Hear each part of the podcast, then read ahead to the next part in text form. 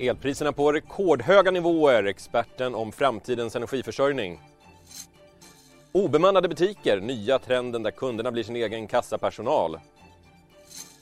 Och så hör vi Sveriges USA-ambassadör om sprickan som hotar den internationella handeln. Ja, välkommen till Ekonomistudion med mig Andreas Johansson. Idag torsdag den 25 värmebölja i hela landet men en ganska ljummen marknad. Vi börjar med en snabb marknadskoll och Stockholmsbörsen har börjat eh, lite tråkigt men håller sig runt nollan nu. Eh, bland vinnarna ser vi Avanza och EQT, båda upp drygt 2% och bland förlorarna Betsson och Atrium eh, Ljungberg. Betsson ner 6% Atrium Ljungberg minus 2% Evolution Gaming Group fortsätter att vara mest omsatta aktien på Stockholmsbörsen efter gårdagens stora affär. terminerna i USA pekar neråt. Från negativa elpriser i vintras till dramatiska uppgångar på marknaden. Arne Bergvik, chefsanalytiker på Jämtkraft, är med mig i Ekonomistudion. Vad är det som händer på elmarknaden egentligen? Ja, det mest anmärkningsvärda är ju att vi har priser över 2 kronor för idag mellan timme 12 och 13. Och det är ju en rejäl uppgång jämfört med tidigare i vår och också med medelpriset förra året som låg på 40 öre per kilowattimme. Så 2 kronor per kilowattimme är ju betydligt högre. Vi hade negativa eh, elpriser i, i, vintras. Eh, eh, vi kan börja där. Varför var elpriset så lågt då? Ja, det börjar med att vi hade en mycket mild vinter. Hela kvartalet var i temperaturen långt över säsongsnormalen. Det tillsammans med mycket nederbörd har lett till en väldigt god hydrologisk situation. Och hydrologin nu i vårfloden producerar så mycket de kan, särskilt i Norge. Därför har bland annat kärnkraften tagit ett steg tillbaka i södra Sverige och vi har den här bristningsgränsen som uppstått mellan norra eh, Sverige och Norge med vattenkraften och södra Sverige. Så det är vad vi ser på prisområdena just nu. Precis, eh, vi ska prata kärn, mer kärnkraft alldeles strax men det här eh, det, överflödet av, av Eh, eh, energi eh, gjorde ju att man stängde Ringhals 3 i vintras redan. Men man hade ändå planer på att öppna eh, Ringhals mot slutet av sommaren, inte sant? Ja, Ringhals 1 eh, ska det vara. Så Ringhals 1 är ju planerad att gå ur drift för alltid i december i år. Men där införde man ett stopp redan nu i våras på grund av att priserna var för låga bland annat. Och nu så kommer ju Ringhals 1 tillbaka i klockan 8 på morgonen den 27 som två dagar. Men, men och, och, och det, man skulle ändå öppna eh, den här Ringhals 1 som du säger mot slutet av sommaren, eller hur? Det var planen. I, i eh, september så tror jag Vattenfall eh, och de andra Ringhalsägarna skulle sitta ner och titta på hur prisbilden hade utvecklats om då hydrologi, hydrologiska situationen och den prispress vi haft därifrån, om den var lite mer modest och att vi skulle haft lite bättre priser när vi går in i hösten och då ta ett beslut om Ringhals 1 åter i produktion då fram till den eh, totala eller fullständiga stängningen i december. Men nu då så har ju situationen utvecklats ganska så drastiskt, särskilt i södra Sverige där vi har begränsningar från norra Sverige samtidigt som vi har riktigt eh, låg eh, tillgänglighet till kärnkraften. Och då får vi då den här effekten av att södra Sverige bryter ut i prismässigt upp till två kronor under en, eh, samma tid som vi har betydligt lägre priser i, i norr där vi har kanske runt eh, för samma timme då så 12 öre.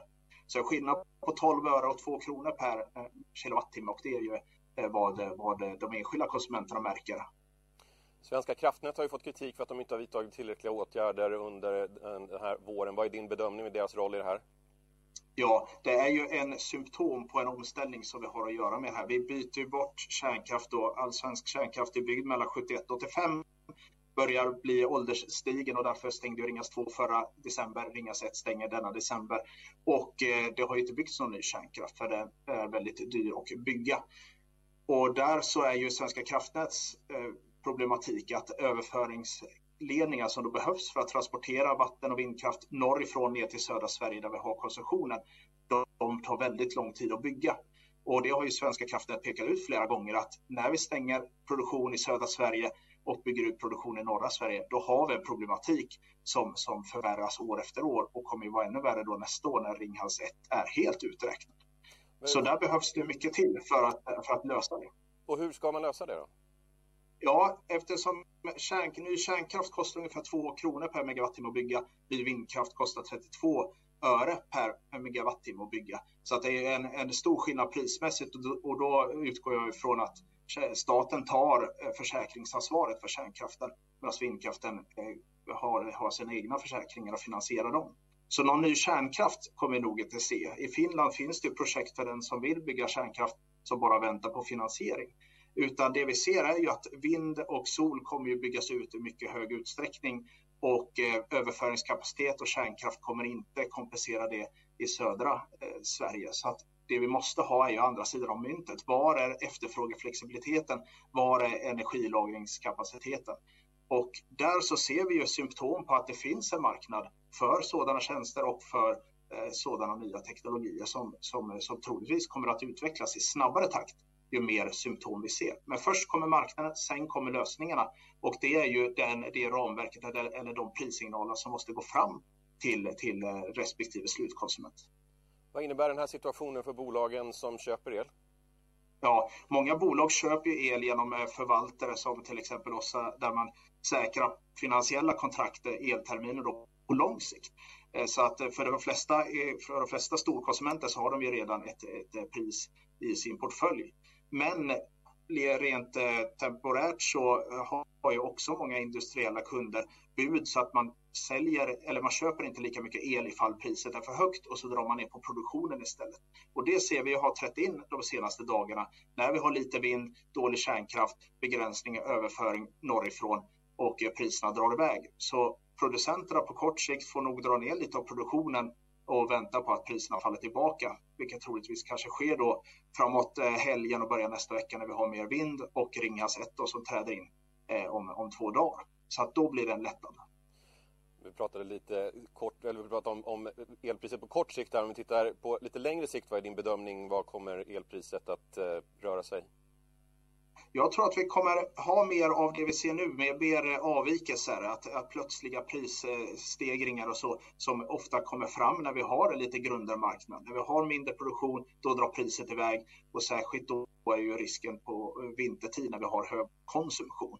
Så det ska vi vara beredda på att vi har ett mer volatilt pris och vi ska nog också vara beredda på att, eh, att vi kommer se ett högre pris på grund av högre utsläppsrätter utsläppsrätter inom EU som slår mot kolkraften bland annat och eh, generellt sett att vi har en, en omställning just nu med, med, kraftiga nedstängningar av kolkraft, kärnkraft som stängs ner och eh, ersätts då vind och sol och där har vi en, en obalans som måste lösas teknologiskt och produktmässigt. Så jag tror att vi kommer se mer volatila priser och jag tror även vi kommer se högre priser i och med att, att eh, klimatreformer eh, kommer leda till högre utsläppspriser.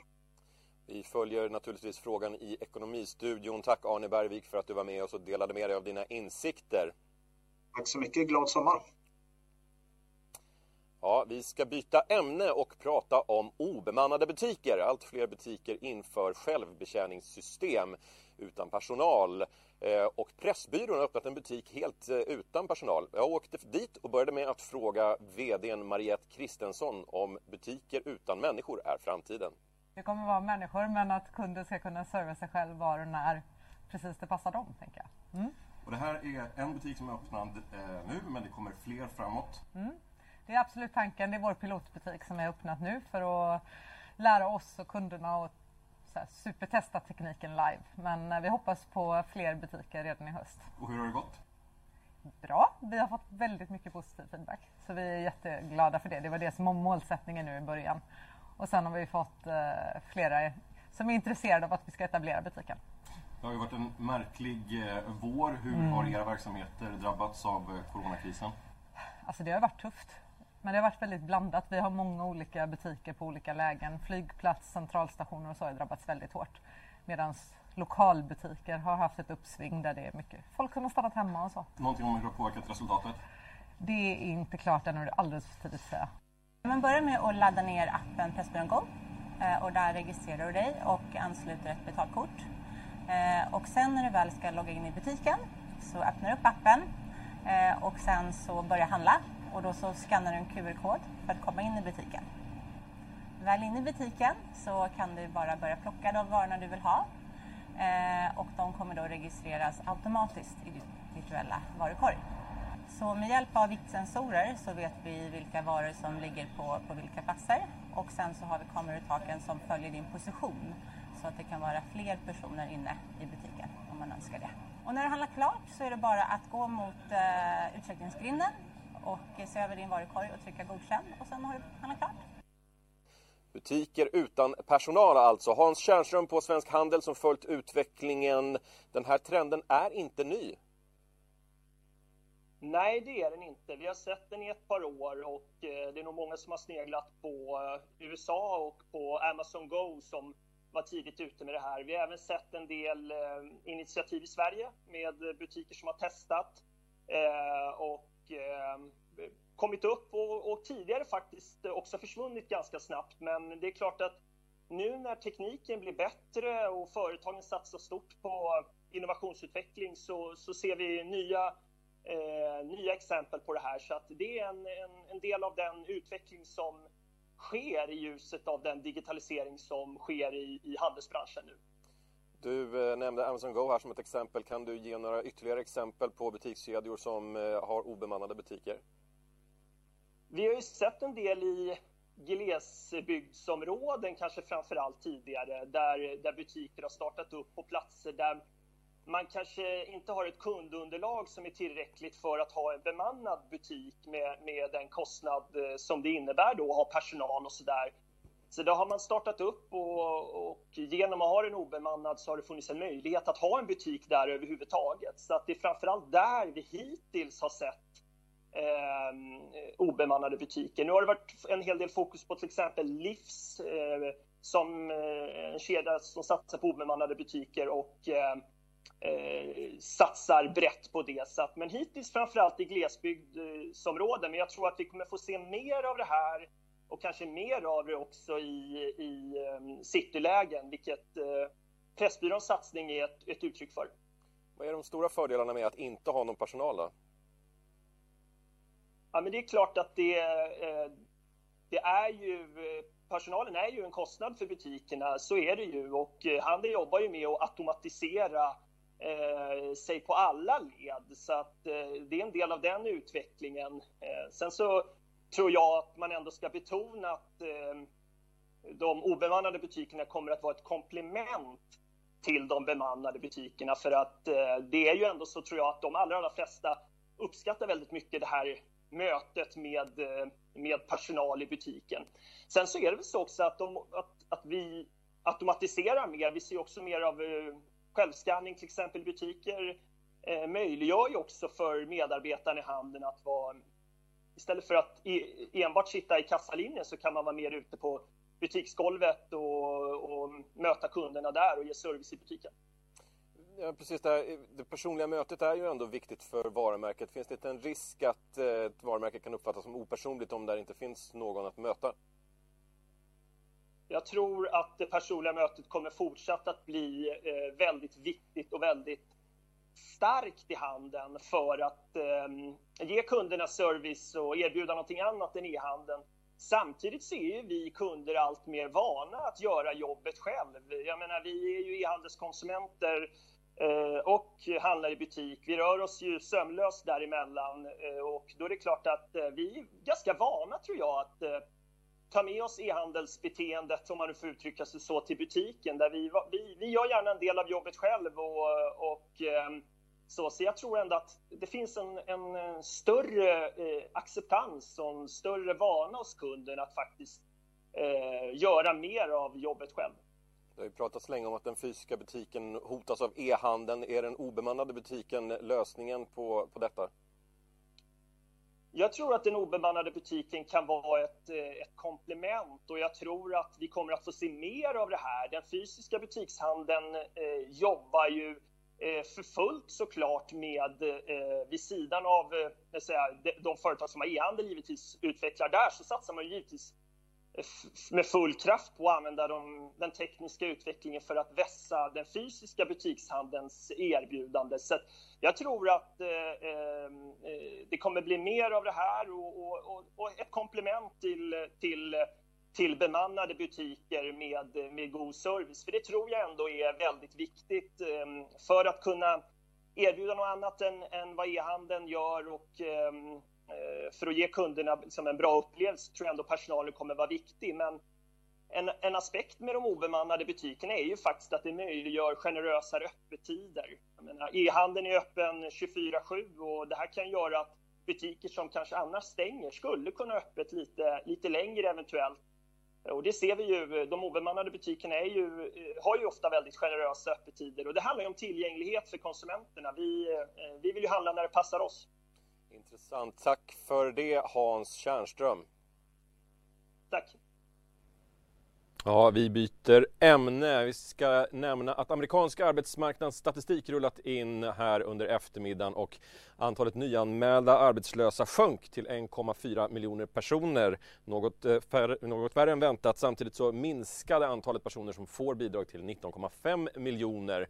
Vi fortsätter i USA. Sammanbrottet i förhandlingarna mellan USA och Europa om de digitala skatterna har blottat en spricka som kan få konsekvenser för den internationella handeln. Det menar Sveriges ambassadör i USA, Karin Olofsdotter som heller inte ser en demokratisk valseger i höstens val som en garanti för mer frihandel framåt. Jag tror att det är oerhört viktigt att vi når, fram, alltså att vi når resultat. Sverige, eller Europa och eh, USA, vi är varandras viktigaste handelspartners, vi är de största marknaderna. Om vi nu är eniga i att vi ser ett Kina som eh, inte alltid eh, uppträder som vi skulle önska på liksom, handelsområdet, så det är klart, har du en enighet över Atlanten Eh, vad gäller standards, vad gäller olika frågor inom handelsområdet så är det ju vi som sätter agendan. Eh, för vi är ju också kinesernas största marknad.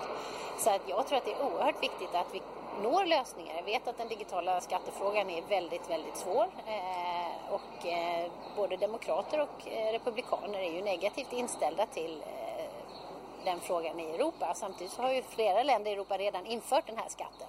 Så vi får ju se hur det går. Men jag tycker att eh, vi har ju försökt nå lösningar vad gäller Airbus-Boeing-fallet till exempel där vi båda har ju eh, tariffer mot varandra som resultat att vi skulle kunna rensa det där, liksom kvitta dem mot varandra men det har inte amerikanerna varit intresserade av.